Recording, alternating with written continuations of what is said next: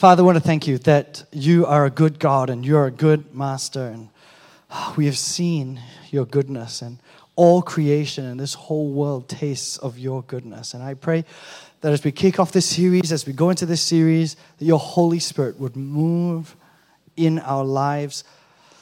Help us to see where we're not looking and um, help us, Lord God, um, as we even deal with this topic, not to be just defensive or to, um, to point the finger at others, but instead, Lord, move us towards freedom. In Jesus' name we pray. Amen. So, have you ever worked for a bad boss? Yeah, all the, all the pastoral staff team are just like, yes! Oh. Ha- have you ever helped, helped someone, you know, you've served them, you're giving them your time, your money, your energy, your talent, only to have them asking you for more. And then ultimately destroying you in the end. Uh, you know, um, Jordan's done such a great job with this. Oh my goodness, it's so cool, man. I will not tell you what inspired this. But the idea behind this series is that we try to make it look really glitzy, fancy, uh, because it, it kind of highlights the, the promise and the allure that so often accompanies the things that entice us. Um, so we're going to read straight from Scripture. I'm going to go right into it. We've got four weeks in this series, but a lot to cover. And we're going to anchor it on the Word of God because you would not believe it, but the Bible has so much to say about addiction and about being a slave to things. All right, Romans chapter 6, verse 16. And it goes like this. So if you have your Bible, turn to it, but we've got it up on the screen. Uh, slides are also available on our app and on um, our website. So I've got a lot of content to go through, so you may want to get slides um, on your phone. All right, Romans 6, verse 16 says this Do you not know? So he begins with, Do you not know? Because here's something you may not realize. And, he, and Paul, right now, he's talking in Romans to a group of Christians who think they're saved. All right? So, why is he addressing Christians or people, I'm sure there's non Christians there, there's people who are just, right? But he's trying to highlight something that you may not be aware of. Maybe um, you've been coming to church for ages, but do you not know that if you present yourselves to anyone, anyone, whatever, anyone, as obedient slaves, you are slaves of the one whom you obey. It's either of sin, which could be like missing the mark of God, right? Um, either of sin, which leads to death, or of obedience, which leads to righteousness. Uh, you know, here's one idea I want you to get into your head that different masters produce different results. We know this inherently, right? That if you serve, you, we've, we've, we can think of bad bosses, we can think of bad investments, we can think of bad ways to spend our time, and we go, oh yeah, that, that, that the net result of that didn't produce what I had hoped. You know, um, addiction. We're going to look at modern day addiction this series. You know, when I say the word addiction, maybe you immediately know what I'm talking about because you or someone very close to you has suffered its effects. So, for some of you, as soon as I say addiction, you're thinking, and you've got deep memories or scars from the effects of maybe alcohol, gambling, some of these big drugs, some of these big items. Or perhaps you're sitting here and the word addiction is such a distant concept from you. Something that you think, oh, you know what? Addiction. I think I can just play on my Candy Crush or whatever it is today because, you know, I'm not addicted to anything. Um, it's a distant concept. It's only something for the weak and the ignorant people, you know, go through addiction and I'm smarter and I'm better than that. Um, well, I want to first say so we got three points today if you're writing notes that addiction is changing and it is on the rise. In fact, I met up with a group of pastors, and we were all convinced that today's modern church cannot pastor a congregation without now having some kind of conversation about addiction. Things that then grab hold of you so that your mouth says Jesus Christ is Lord, but functionally something else, someone else is your Lord. So let's look at how addiction is changing and is on the rise. Um, one, addiction is moving, it's still including substance addiction, but it's moving into the behavioral. Now, when I say substance addiction, those are the things that you think of when we when we talk about addiction, right? They have consumed the world that we have lived in in the in, in history. So you're looking at uh, tobacco, uh, nicotine being one of the largest drugs uh, around, but you've got, you know, you're thinking of chemicals that, that, that affect your body. So there's a physical withdrawal when you try to get out of your addiction. Well, now uh, we're, we're finding that uh, chemicals can be produced in the brain, right? So dopamine and these kinds of things. And so you're, you're seeing the rise of addictions, behavioral addictions that do not require substances, like gambling, does not have a substance per se. Pornography on the rise does not have a substance per se. But what happens is you can get addicted to the kinds of things that your own body, your own brain produces that you want to go again and again and again. Now, let's just do a quick history because we're not facing addiction as a humanity for the first time ever. Our world has seen widespread addiction before. It has happened before. In fact, uh, I was going back in my research, and there's this really old record, like so ancient, uh, where an emperor of China, and I can't pronounce his name, so I will not even try, you know, goes to Vietnam all right, goes to Vietnam, encounters the people of Vietnam there, and discovers all their teeth are black and rotting. Right? And so, um, they apparently back then, they were chewing the betel nut. They were chewing some kind of nut that had in it a chemical that was addictive. And this is what's written. So, this is one of the oldest records. Um, but you can see it in many other civilizations, from the ones that got addicted to coke through to uh, caffeine, even, and all these other things, right? But this is what he writes to the Chinese emperor. That's why we have the record of it. Betel chewing is for keeping good sanitary conditions in the mouth. Therefore, our teeth turn black. if ever you have seen a justification for addiction, that's, that's the one. But you know, in our world history, we've seen that with cocaine. So Sigmund Freud himself writes, and he, you know, he writes about the effects of cocaine, and he's studying cocaine, and he says, I get my best ideas when I'm on cocaine. And, and he wrote extensively about the therapeutic effects of cocaine until 12 years later, after being addicted, having an infection in his nose and various other problems, um, he then concedes towards the end of his life that the harmful effects of cocaine far outweigh the benefits. Uh, Coca Cola is a great example, I think, of widespread addiction. Coca Cola, right? Two stories in Coca Cola there's the company Coca Cola, and there's John Pemberton, the inventor of Coca Cola, who put cocaine in Coca Cola which is why it's called Coke, right? Um, in, uh, you know, the kiddos, you may not know this. Okay, so two stories. One is Coca Cola, the company, which quickly realizes that, oh my goodness, this is not good, and kicks out cocaine. off to make billions and billions and billions of dollars, right? Then there's John Pemberton who gets discovers Coca-Cola, right? Gets addicted and his whole life addicted to cocaine and dies penniless and sick.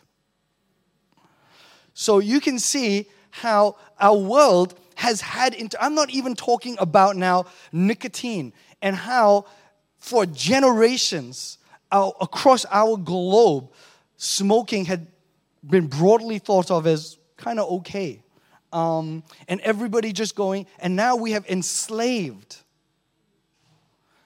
billions, I want to put it billions of people in countries who maybe they don't know better, maybe they grew up and they're just smoking, maybe they're poor even, and they're buying cigarettes and they're, it's affecting. And so the world has been ignorant before. Right? We as humanity have gone through and gone, oh my goodness, that's not so bad. After all, it's for the healthy effect of my teeth or whatever it is. It's just that's why it's black, right? And and and now we're seeing a, a huge prevalence of things like gaming, Facebook, and the like that it's just sweeping through, and people just saying it's not. I know I'm on these devices and I'm on these things all the time, and I can't.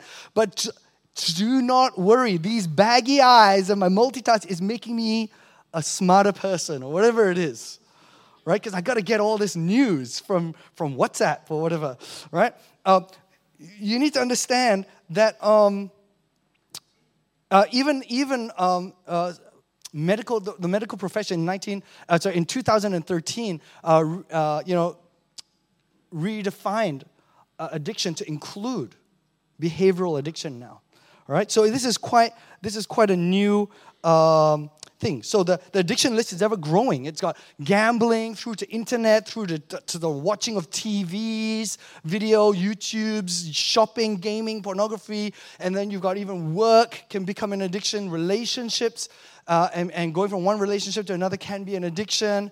And that's not even to include, that's not even to include the classics of drugs, hard drugs, uh, tobacco, through to um, alcohol, which still remains really high on the addiction list. Now, why are we talking about it? Why has this come round? Behavioral science techniques have changed and improved. And I don't want to go into a range of um, technical st- stuff. Uh, I'm like, I did my master's in consumer behavior right? And so, oh my goodness, there's everything from the color, the smell, through the placement of objects, through the range of stuff. But let me give you one example, one for me defining example that highlights why you today sitting here at church, maybe you've been invited by a friend, need to pay attention to addiction. The example I'm going to use is Netflix. Now, I don't know how many people have heard of Netflix. All right? Uh, I'm, I'm thinking most, but you never know. All right? So, Netflix is basically like a video streaming service. All right? You, you can watch TV. So, back in the day, you would have to, you know, my favorite TV show, I don't know. Better Home. No, let's go further back. I don't know. Like, uh, uh, like Happy Days. Happy Days is showing. Right? Sunday, Monday, happy days. And oh my goodness, it's Sunday, it's Monday. And then you're like, it's 7 p.m. and you've got to stop whatever you're doing because if you don't watch Happy Days at that time, there are no happy days right? That's how it goes, right? But so Netflix comes on. It's a it, it first begins as a DVD service. So you can uh, in 1997 begins as a DVD service. So you can order any DVD you want. You get it. You watch it. After you're done, you return it, and they send you another one. All right. So it, maybe there's like a week waiting, right? And you just pay a, a monthly subscription fee. Okay. Uh, it's huge now. So in Australia alone, they're, they're pumping out maybe $8 billion worth of new content. Um, it's very, very big. Last year, they launched globally in over 100 over countries, right?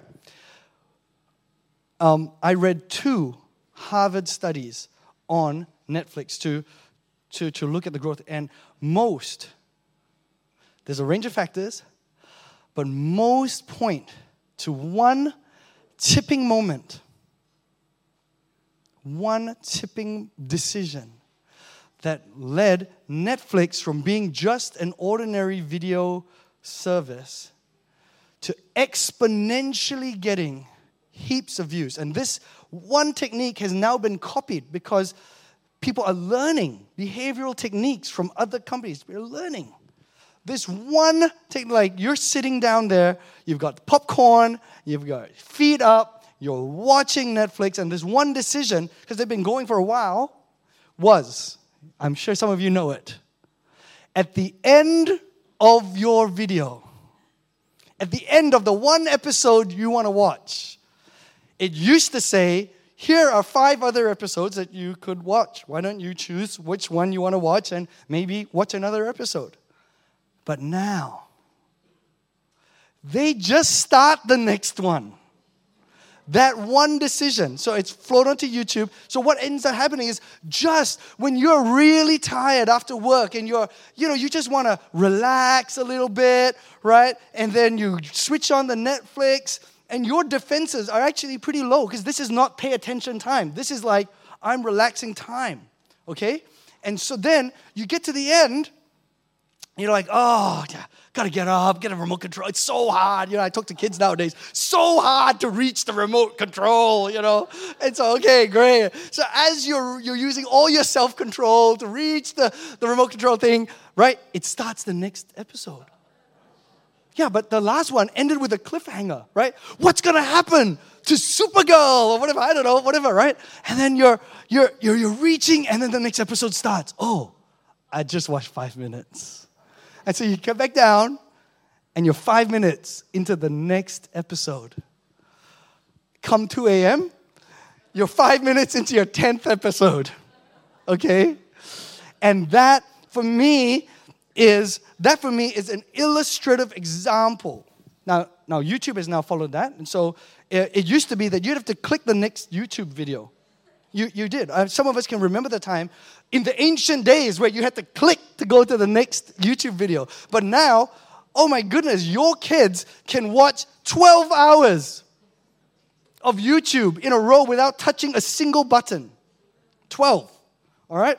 So, today, if you are going to stop addiction, you are going to have to get out of your comfort zone and do something because because choice architecture and decision and behavioral analysis have oh okay have figured out how to set things up so that if you do nothing you're hooked. They're figuring this stuff out really easy. That's why online gambling is rising heaps. Heaps and heaps and heaps. Okay two what is addiction and why is the church even talking about it? Why is it something that the church needs to talk about? Because um, Jesus, so many of us here, we say Jesus is our Lord. We want Jesus to be our master, right? We don't yet yet widespread access to addictive things and and and the the move towards global addiction, I think, is wrangling to be a new master, to be this thing that we reach for instead of Jesus, for the thing that we go to for comfort instead of the Holy Spirit who is our comforter. The, these things are fighting for mastership of our lives. That's why we began today with Romans 6. Different masters are going to produce different results. And it doesn't really matter if only your words say Jesus is Lord but all of your life, you have given yourself, as, as Romans says, you've given yourself to obey something else. Uh, okay, so um, us, what you need to understand as well is us as humans, uh, we have always had widespread access to addictive things. So, addiction, actually, next week I'm going to read a passage that's maybe 3,000 years old that from the Bible that is an account of addiction. All right? So, th- so it's ancient. Addiction is ancient. Uh, we've had all these let's read 1 Corinthians 6:12 because I want to open up the categories for addiction to a wide range of things. All things, says Paul, all things are lawful for me, but not all things are helpful.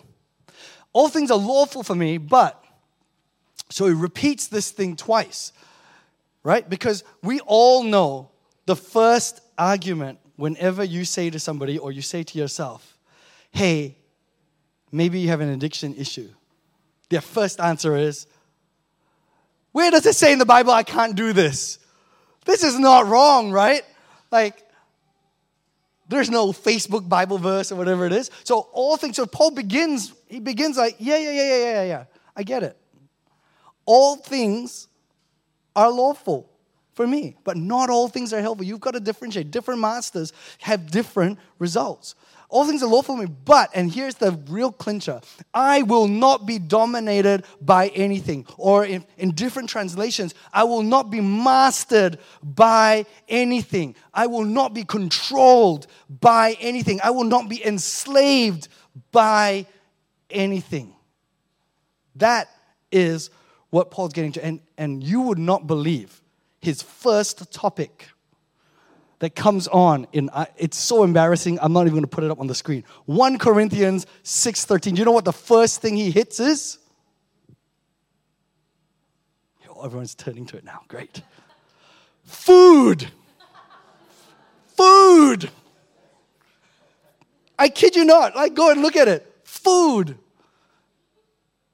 It turns out we can even be addicted to food and, and marriages and families and lives, whatever, can be just subservient to where are we going to eat, what are we eating, what are they, and then, and then, or when you're struggling with stuff, it's food that is your comfort, right?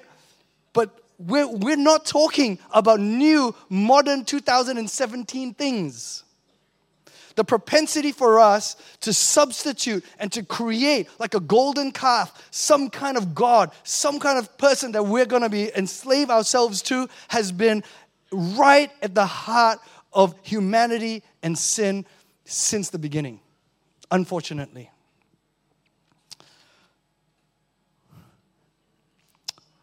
Um, you know, the original meaning, uh, the etymology for uh, addiction means um, sentenced to slavery. That's what we call this the masters. It means to be addicted means you're sentenced to slavery. In those days in the Roman Empire, it meant slavery until you paid off your debt. That, then you were addicted, right? Um, here's a good working definition for addiction. Okay, so quite simply, um, I've taken this from a book called The Heart of Addiction, which is really good. But quite simply, addiction occurs when you repeatedly satisfy a natural appetite and desire with a temporary pleasure until you become the servant of the temporary object of pleasure rather than its master. Okay? So, some, uh, now, there's some substances and some addictions that are completely illegal. But even then, those are designed to, at some level, satisfy some kind of desire or innate appetite that is in you okay? But when you use it so much until it becomes the master of you, that's when um, you are addicted. Now, I tested this with our home group leaders yesterday. Um, so it must be said at FGA, oh my goodness, because seriously, all Saturday was just addiction jokes everywhere especially when we are eating food. Okay, so we must, I need to really clarify not everything is addiction. Please, please, please do not go around to your grandkids, your children, and whatever, and forward them this message. You know, you are addicted to, and then throw 50 things in there. Because addiction is a particular disorder. It means that the person can't, it's their master, they can't get out. Other people may be able to watch lots and lots of Netflix one weekend and then come out. Other people may be able to drink one glass of wine, right? And then stop. But the addict the addict is in a different category. The addict is slave to that as a master. All right? And so we see in even the clinical definitions around um, addiction, you're looking at the harm that it creates around that person. So if it's affecting your marriage, your family, we have seen, we have seen marriages break up because of an addiction. And then when we confront people about the addiction, they go, I can give it up anytime. It's not a problem. Well, now would be a good time. Your marriage is dying or dead. Oh, no, no, no, no, no. That's not the real issue. It's something else. And now we are around to see the whole marriage has already ended up in divorce. They are having different families. Everything's separate. And you look back, you do a post mortem, and it was the addiction. If it was so easy to give up, why didn't you just give it up to save your marriage? Because it's your master. So, this is why we're talking about addiction. This is why we have to pay attention because it affects things. You can't go in and out. Um, it, another reason why it's so tricky to determine is because so often, very, very often, it begins private and hidden. Right? Because what is the key marker of addiction is actually your, and which I'll be talking about next week, about your heart and your telos. The, the key marker for addiction is it is fulfilling something in you deep, deep, deep inside. It's your way of handling the big issues in your life. And so on the surface, it might look fine, but it's already latched hold of something. So it's hard to tell. Um, please understand that addiction is not just for the weak. Today, as in the past, addiction is affecting the strong, the smart, the rich, and the spiritual even. Um, that's why I think I'm going to talk like some of you have heard me talk at length about it, but I'm going to try and unpack it as much as I can, all right? Because even as senior pastor of this place, and I wasn't always the senior pastor, um, a different master in your life is something you always have to watch if you're going to be a follower of Christ. Because there are good masters and then they're just really crappy ones. So, um, oh, sorry, one other thing I wanted to talk about. So, not everything is addiction. Uh, psychologists talk about that move between abuse to dependence, okay? Abuse to dependence. That's a really good. So, abuse means you're just doing this thing a little bit too much. So, you're taking more than you're supposed to do. So, you're, you're just like, uh, uh, let's pick I don't know, watching videos or whatever it is, right? So you abuse it, you watch it a little bit too much because you, it's been a stressful week or, or shopping or whatever it is, right? You just, you abuse it. You've gone a little bit more than what is normal, what is needed, is you're now, you're, you're kind of taking advantage of that, whatever thing it is, just for some temporary relief, right? Uh, you abuse something too much. So you're abusing uh, um, cigarettes a little bit too much, uh, gambling a little bit too much. You abuse something too much, it leads then into dependence. And then now it's needed for you to just function normally. That you can't do a regular week without having that Candy Crush level, without checking Instagram, without whatever gambling, without tobacco, without whatever the thing is. You're now dependent on it right? But it began when you were abusing it in the first place. Okay, so uh, so my first encounter with it, I was 15 years old, right? Um, my first earliest memory of it, I'm sure I was addicted to other things when I was younger, but my first encounter, my real biggest struggle actually, um, I came over here uh, overseas at 15, as most of you know. I was alone. My parents sent me over here. I did year 11, year 12 in six months. And so I crashed uh, course, I had school seven days a week for the HSC. Back then, 95% of my score was one exam. And so it was possible to just gear up for that uh, exam. Okay, so it wasn't a normal school, and it was so exciting. I cannot tell you how many times my parents would tell other parents and other that their, their, their son, you know, has gone to Australia to do year 11, year 12 in, in, in six months, and he would be hit uni really young. So it was so much excitement around that nobody saw the sadness and the impact it had on me. And I myself really just wanted to. Um, you know, like no point dragging everybody down, right? You're already there. Uh, you think you can do the do the job, so you just buckle down and you buckle down and you just study and, and get on. So, but for months, so this was um, maybe 1990. So I came over maybe in uh, August, I think, maybe um, so July, August. Uh, for months, for that whole half of that year, I would cry at night um, but still be able to wake up the next day and just study, right? Seven days a week, like an Asian. So uh, what I did was I, um, I started playing games. It was just, my parents were not around. I was staying um, at Maribyrnong at a, a, student village, and there was a 19 year old and a 20 year old uh, guys were my uh, dorm mates, right? And there was really no supervision. They didn't really care. One guy kept getting you know different women over, and the other guy was anyway. Don't worry about him. Um, you know, it was just not a healthy environment, right? And and so they mostly just left me alone. Like everyone was just doing their own thing, right?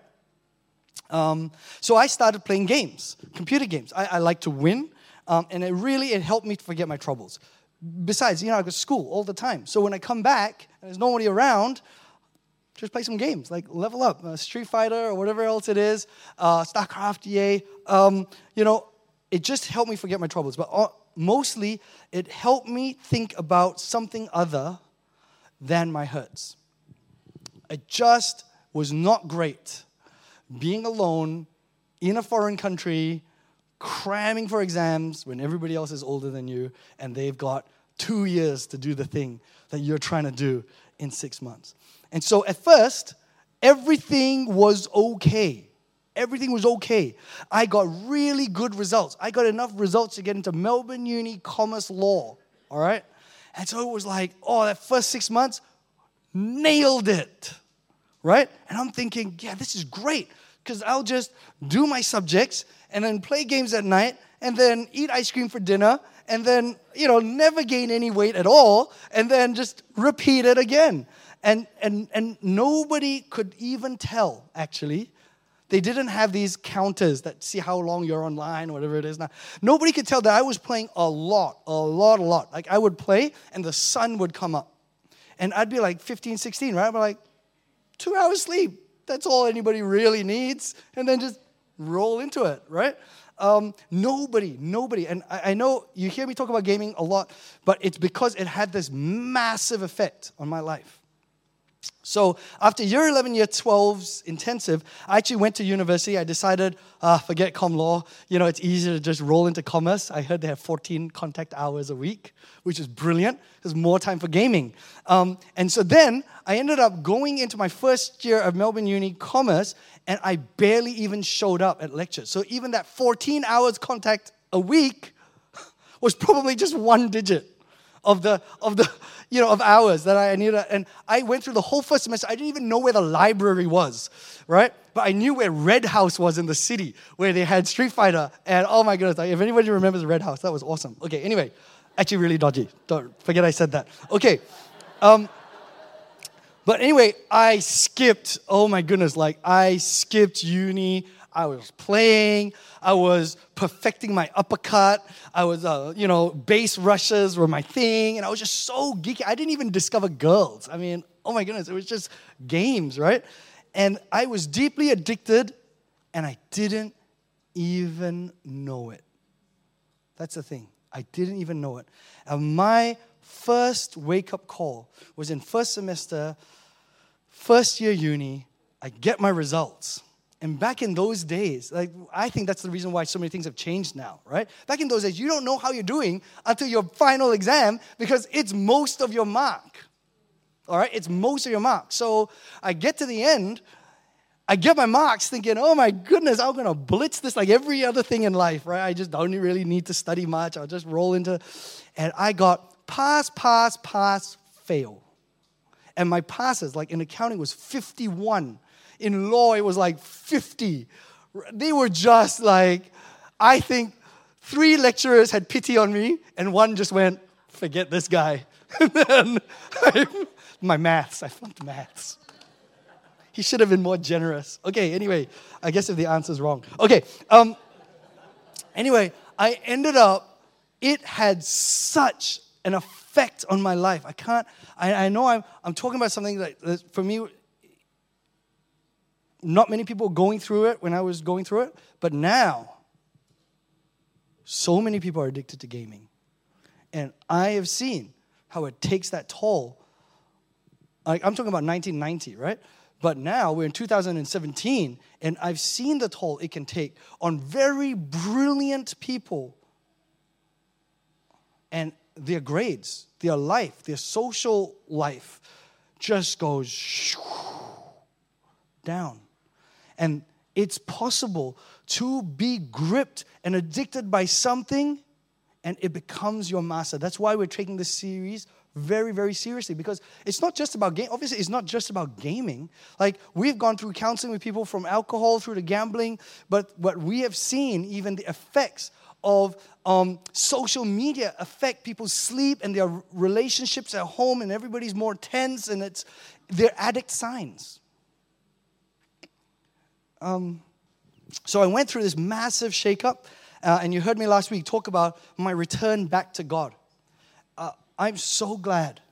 I, I, if, you've, if you've just come for the first week, you're listening to a person who is eternally grateful that God is a better master than computer games are. You are. You're, you're, you're, you're listening to a guy whose life literally turned around because I switched masters. I switched masters. Um, but here's the honest truth I was never the same again um, that chronic addiction changed me. And now I don't look at gaming the same way. I don't. Like some of you guys will know, come around Sunday night, I'm in the mood to play some games. Like, but that's only because in my life, gaming is restricted to Sunday night. It's got such tight boundaries. I can list you five rules that I try as hard as I can to live by. But when I was cutting out gaming, I went cold turkey. And very regularly now, I check to see can we not game? Is it possible to not have a gaming night and I'll still be fine?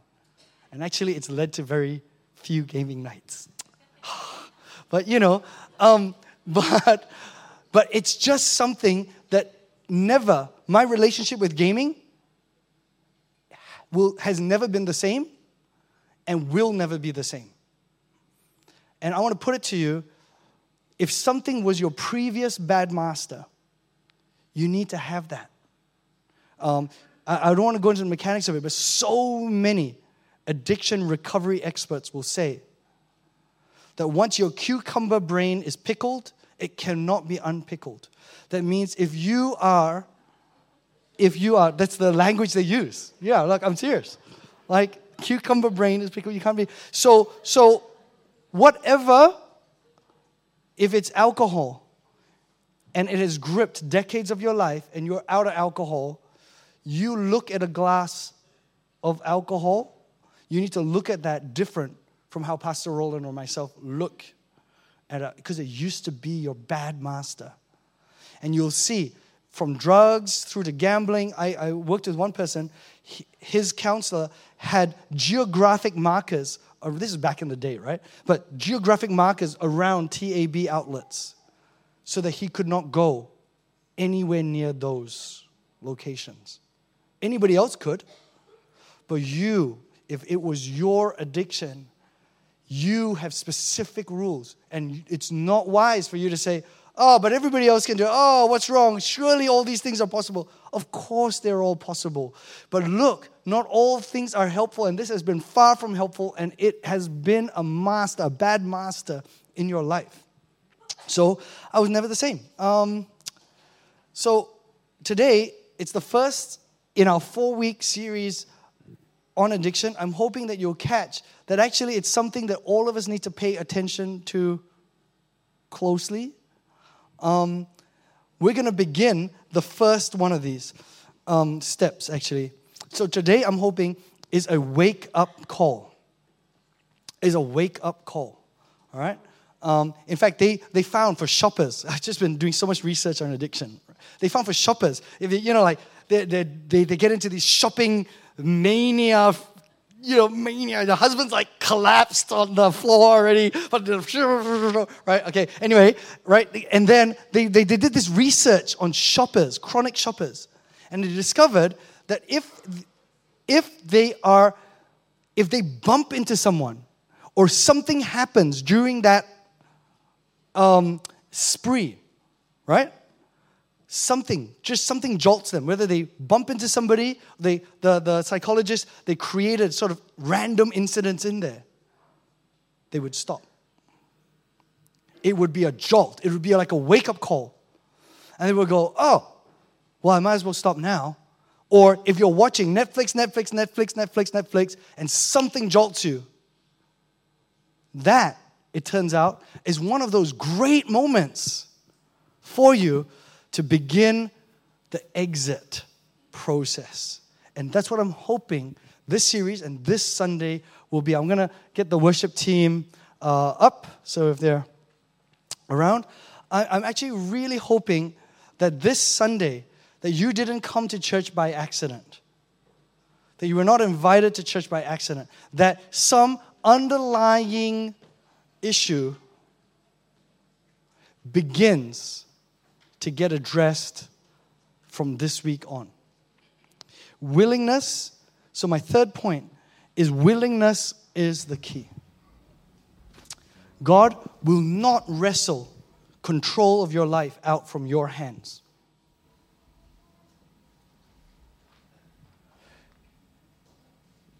All around the world, it has been impossible to help an addict who is unwilling to change all around the world. Now, there have been a lot of addicts that are willing to change and still struggle. So that's why we're going through four weeks on this. But 100% of them have to begin with the willingness to change. Uh, let, me, let me just read the first three steps in the Alcoholics Anonymous globally recognized results proven program. But can you imagine a program like that and it begins with these three steps? I paraphrase it because they're really long winded. But number one, admit that we were powerless. It begins, you have to admit that where you are right now with this particular addiction, you're powerless. If you could stop yourself, you would have done it. For so many of you, this addiction has gone past the point of pleasure. When it hits dependence, you just need it to stay afloat. It's not to give you pleasure, it's to prevent pain. It's to deal with the fear of dealing with life itself. So we must start. Admit that we're powerless. And then the Alcoholics Anonymous guide even goes, a power greater than us is needed. A power greater than us is needed. There must come. And this is secular um, addict recovery through to Christian. In fact, Alcoholics Anonymous was started as a Christian movement. That's how serious Christians are about ridding addictions from lives. Christians take it very seriously because our lives are supposed to serve a good master who has come to give his life and life to the full. And these other masters, not only do they produce different results, they rob us of the very thing that God came to set us free from. So, a greater power is needed. And then, three, which is what I'm hoping we will do today. I'm going to give everybody an opportunity to, I'm going to give you a chance to stand up and begin that process. But that's step three. Make a decision to turn our will and our lives over to the care of God. That means this week, as we begin our addiction series, as we as, as we go as a church, don't think about your, your, your grandchildren, your children, your, your spouse. Don't set your heart. What do you turn to when you're really stressed, you know, like when you're really, how do you cope with life? Um, how is it going for you? How, how, how is it going for you in your personal life? Can you really stop? And I'm, I'm not talking about just stop for one day. I'm talking about can you really stop completely?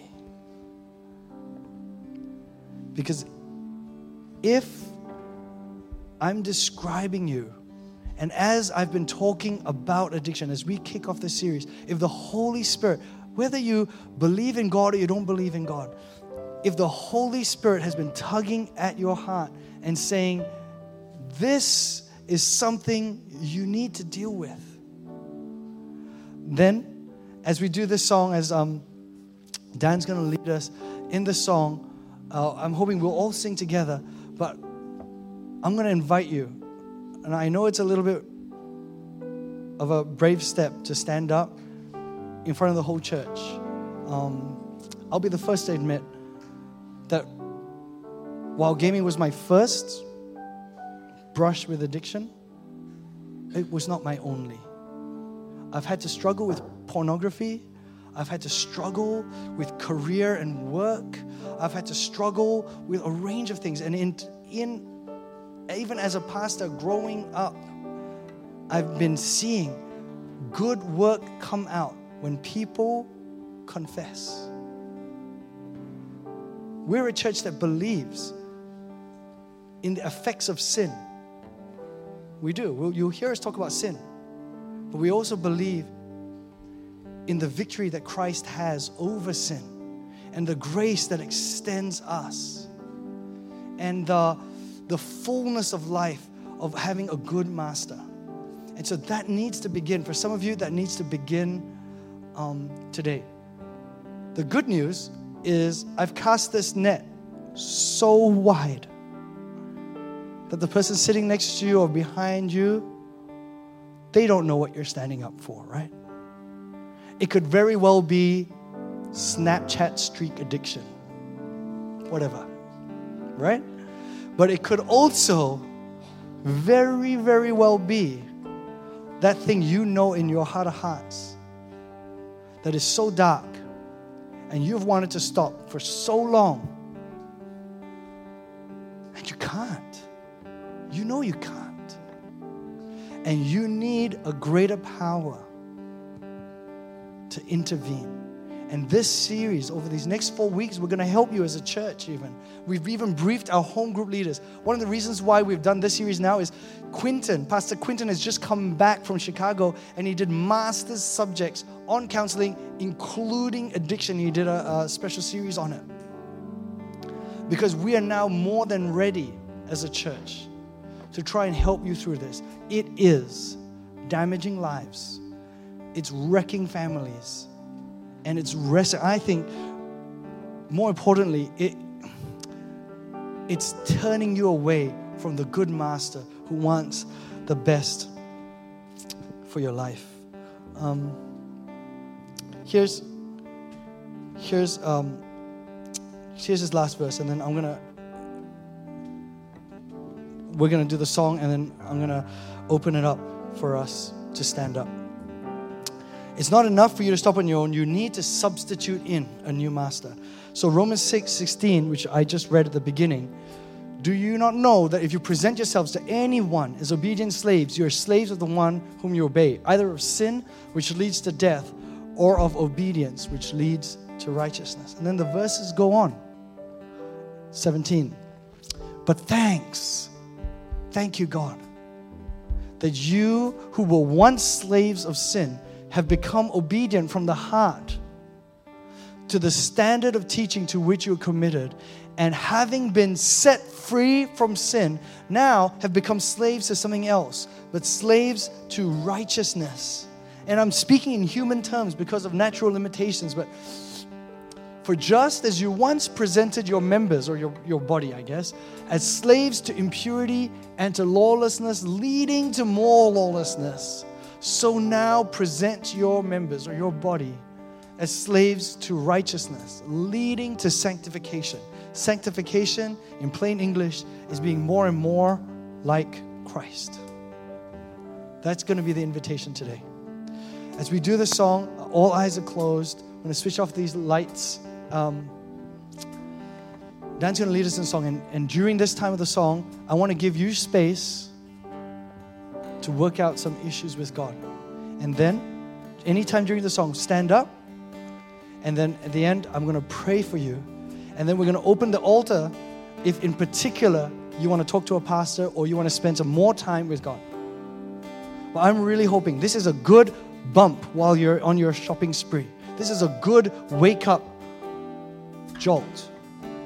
Now is the time to deal with this issue.